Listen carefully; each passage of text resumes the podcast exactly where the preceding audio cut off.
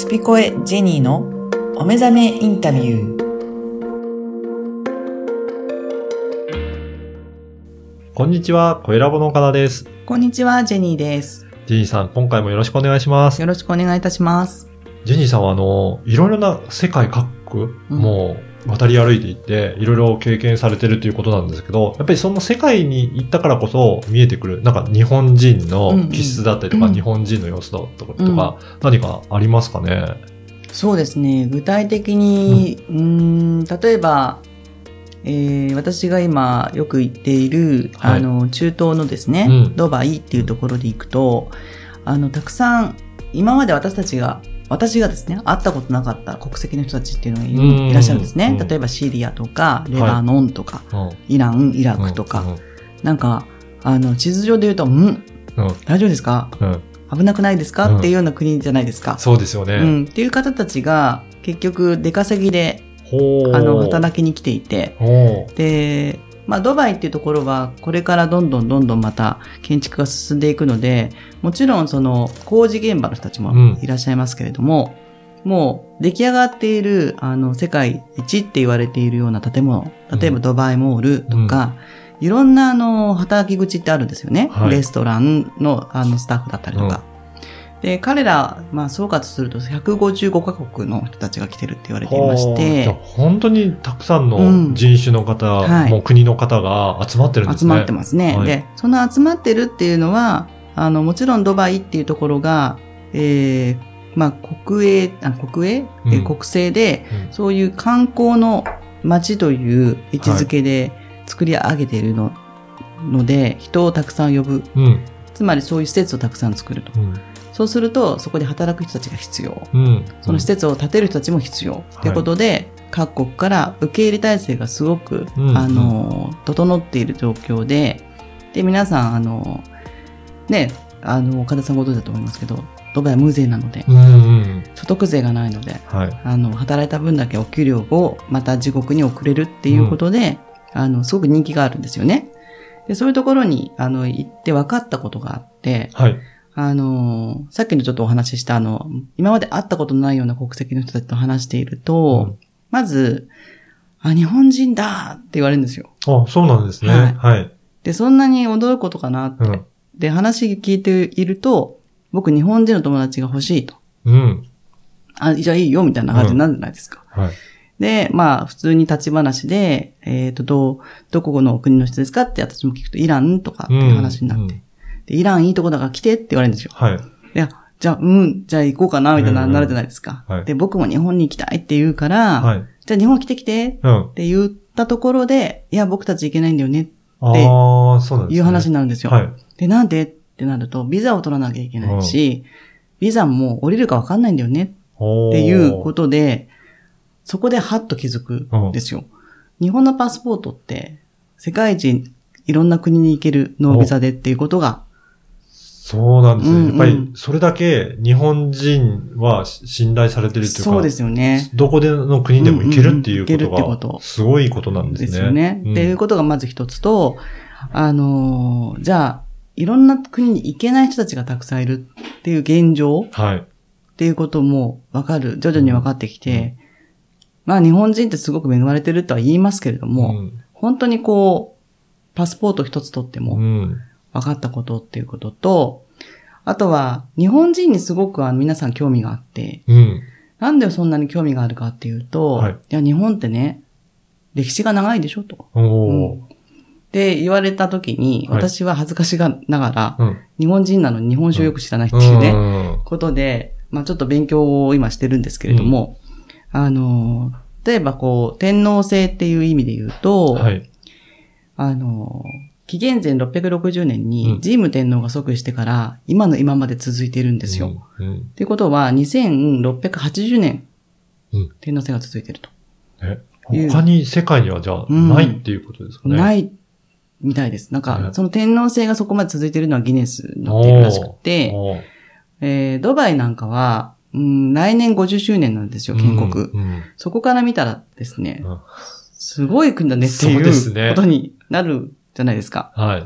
で、そういったところからの、あの、人たちがドバイに来てくれて、うんで、こんなお話できるなんてみたいな感じなんですよ。おーだから、うん、日本にいるとわからないんですけども、私たちの価値ってまだ、うん世界に出た、出ると、いろいろ感じるとこあるなっていう、うんそういうのを顕著に感じるのはドバイかな。あの、うん日本人は、そ、おそらくそういったことを意識せずにうんうんうん普段生活してますよね。はい。だから、世界でそういうふうな目で見られてるっていうことは、なかなか日常生活の上では感じにくいのかなと思いますけどね。もう全然感じないと思います。うーん、そうですね。うん。でも世界から見ると、そういったすごい国なんだっていうふうに。言われてうん、なんでかなっていうところからう、ん。その彼らからね、そう、だって天皇制があんなに長く続いててって言われて、あ、そういうところかっていうところと、で、もう、あの、日本人ながら日本のこと知らないってことのちょっと、うんうあの、な情けなさとでうすね。ん。で、勉強していくと、あの、その、日本史っていうところだけじゃなくてですね、はい。その、前にちょっとだ、あの、このポッドキャストでインタビューさせていただいた、うんあの、橋田康夫さんっていう、あの、霊能者の方は、あの、私の日本の神様の先生もさせていただいてるんですけれども、まあ、日本に、日本がどのように、あの、国をができてきて、うん。えーその神道っていうものが根付いて、はい。で、あの、各国、各国じゃない、各地に、うん。まあ、神社仏閣があったりして、その役割とか、まあ、その、しきたりですよね、日本のはい。お祭りとうか、ん。なんなら暦ですよね。ね暦を取り入れた生活状態とか、今やっぱり、あのーまた再びというか、その、暦、新月満月とかですね、あのー春分の日、秋分の日とか、い。ろいろありますよね。夏至とか、冬至とか。そういうのがまた意識されてきているような気がするんですけども、うんうん。それがそのままずっとあったし、じゃあその意味するとこって何っていう、うんそこまでまだ皆さん、うんあの、なんかしきたりだからやっている、なんかスーパーになんか勝負が並んでるから勝負だけは、うんみたいな感じで、っていうのがもったいないなって、うんあの、勉強しながら、あ思ってます、今は。やっぱりそういったことも意識しながら生活していくと、うんうんやっぱりどんどんどんどん変わってくるっていうことでありますかね。そうですね。うんなんでこういう、うあの、しきたりがあって、何の意味があるのっていうところを、うん。いや、そのま、その、そういうものだからって思っちゃえばそのままなんですけれども、そうの先の理由を知ろうとしたときに、あ、なるほど、こういう宇宙の摂理があったなとおか、ーおやっぱ日本って、すごいんだねっていうことを、私はちょっと今、だんだんとうん。感じてきていて、うん。もうちょっと、あの、まあ、歴史って言っちゃうとね、うん。あの、歴史のそのドラマとか、うん。まあ、えっ、と、何ですか？戦争ものとかっていうふうに、はい。あのフォーカスされがちですけれども、そういうところ以外も、うん。あの、自分の中でルーツをたどるっていう意味で言うと、うん。いろんな文献を読んでみたり、絵を見たりう、ん。あの、話を聞くう、ん。そこに、を訪ねていく。んで、文神社仏閣も、ただ手を合わせるだけじゃなくて、うんそこ、なんでそこにそのものが立ってるかとか、うんそういう、やっぱりこう、歴史がちょっと書いてあるじゃないですか。はい。それを読むことで、なるほどっていうところの自分の一つのアイデンティティっていうのを、あの、辿れるじゃないかな。だからパワースポットだーって言って行くんではなくて、なぜパワースポットなのかっていうと、そういう源と自分のオリジナルが結びつくからこそはい。得られるエネルギうん。ーがあったから自分が元気になるとか、うんそういうのでいかないと、なんかもったいないなっていう感じはするので、そのあたりも今後は、ちょっとこう意識して、うん。私自身もそうですし、クライアント、クライアントさんの方たちにも、うん。あの、もちろん楽しむの楽しい、楽しい楽しいって言って観光で行くのも全然いいんですけども、なんかこう、今、まだちょっとね、コロナの影響では、い時間があるわけですよ。うん。なので、この時間を有効に使うっていうことで言うと、あの、出かけるのがそう、そうそうできなくても、うん。あの、読むことっっていうのは本をがあの借りたりとかしてできるし、そうですね。うん。そうするとなんか自分のルーツイコールその自分って誰かなっていう先に日本人としての私、そして日本人って何？うんうん。世界での日本の、えー、と役割うんみたいなところを、なんか知るいい時間なんじゃないかなって。確かにそういった時間になりそうですね。うんで、やっぱりそういったことをしっかりと理解したりとか、知識を得ることによって、自分自身のルーツだったりとか、まあ日本のことを知って、まあそれがどんどん日常生活にも、うんうんえー利用できるようになってくるっていうところもありますかね。そうでですね。うん。あの、私自身が、その日本のルーツよりもう、ん。まあ世界史が好きでね、うん。フランスが好きで、みたいな。はいで、パリにいっぱい行ったりとかした、えー、経歴があるので、あの、今だから言えるんですけれども、うんじゃあフランスが好きで日本が好きじゃないかっていうわけではなくて、うんでフランスは大好きですって言いながら、物心って、物心じゃないな。うん。あの、行きまくっていた時は見えないですよね。うんあんまり、もう夢中だから。うん。ただ、そこに身を置いた時に、日本を見ると、日本の良さもわ見えてくるし、はい。あの、なんかこう、日本にいたら日本の良さって分かりにくいんですけれども、外に出れば出るほど日本の良さが分かるっていうことをうん。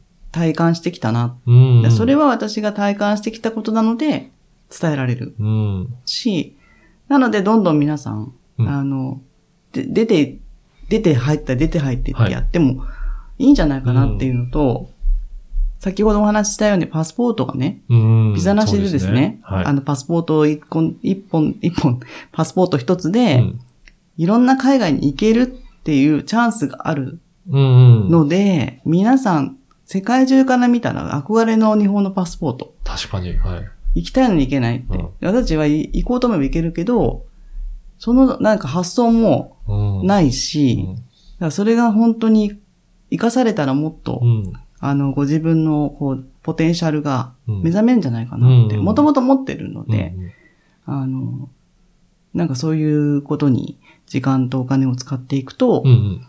ご自分の評価がはい。だんだん上がってきて、その ID っていう、アイデンティティが、あ日本人の自分のとということの、えー一つの自信がうん。つき、うん。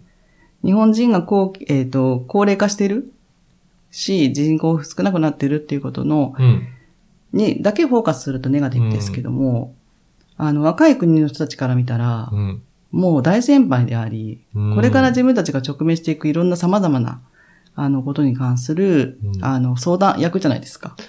いまさにそういうふうな立場になってきてるっていうことなんですね。なので、そこの、こう、価値っていうのうんは、実はまだありう、ん。あの、まだまだこれからっていうところの方がう、ん実は世界の中でほとんどなんですよね。そうか。だだから相当価値があるっていうところを、うんなんか勉強して意識していくのもいいかもしれないですね。うんうんなんかこのリスナーの方に、まずこういったところから始めたらいいんじゃないかとか、うんなんかこういったところを考えたらいいんじゃないかっていうような、なんかおすすめするような、あの、始めるきっかけとしてはどういったところが、なんかいいとかありますかね？おすすめですね。はい。うーんと、日本人としての、その、うーん自覚っていうことを知りたいっていうんであれば、うん。もちろんその、あの、国生みっていうね、その国が、この日本ができたっほていうところの、うーん、話を読んだりとか、う。じゃあまずはそういった日本のルーツというか、んルーツ。できたところからっていうと、ね。うん。そうすると、まあ自分自身にも、うん。なんとなく自信持ってたりとか、なんかそういうふうな、あこういった、あの、ところに生まれて、もうそれだけでもメリットがあるんだっていうことをそうですね。意識できるようになるかもしれないですね。うんうんあとはちょっと今岡田さんとお話ししてて、ふっと思ったのは、結局、自分がどこの国に生まれたかわかりませんよね、本当は。うん。うん。あのーそれこそイギリス人だったかもしれないし、アメリカ人だったかもしれないけども、でねでも日本人なんですよ。うん。ってことは日本人として生まれた意味って何だろうっていうおい。ふうに思った時に、海外に行けば行くほど日本人でよかったなってうん。思うんですよね。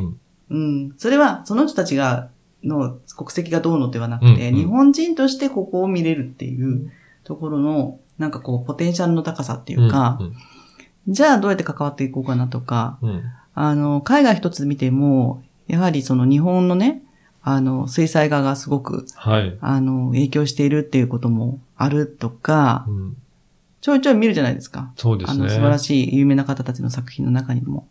日本の影響力って、島国なのに、うん。相当昔からあったと思うし、逆に言うとその、これなんかいろいろ説はありますけれども、あの、うんと、アマテラス大神、はいそ。れから、えー、大国主の御事とか、あの辺が、えーイスラエルに行ってたりとか、うんうんユダヤ人の関係なんじゃないかとか、キリストさん、キリストが、えー日本にいたんじゃないかとかね、いろい。ろあるわけですよ。はい。だからそういうのがもうそろそろ皆さん知りたいんじゃないかなって。なるほど。うんそういうメディアも増えてるし、うんまあ YouTube とかでね。うんそれがいい悪いとか、間違ってる間違ってないじゃなくて、うん感覚で捉えたときに、なんか腑に落ちるところとかっていうのを、うん。あのー大切にしてほしいなっていう感じですね、ここは。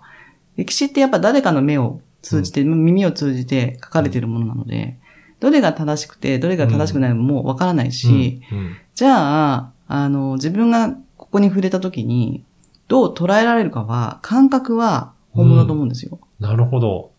じゃあ、まず、あのーそういったところに接してみて、うんうん。自分でどう感じるかっていうのを体感してみるっていう。うんうんまず、まずそこからやってみるといいですそう結局ね。感覚の話になっちゃうんですけどね。うんうん。でもそれを経験しないとうん、どう感じるかもわからないのそう、で。それを意識しながら海外に行ってみると、すごく楽しいかなと思いますし、うん。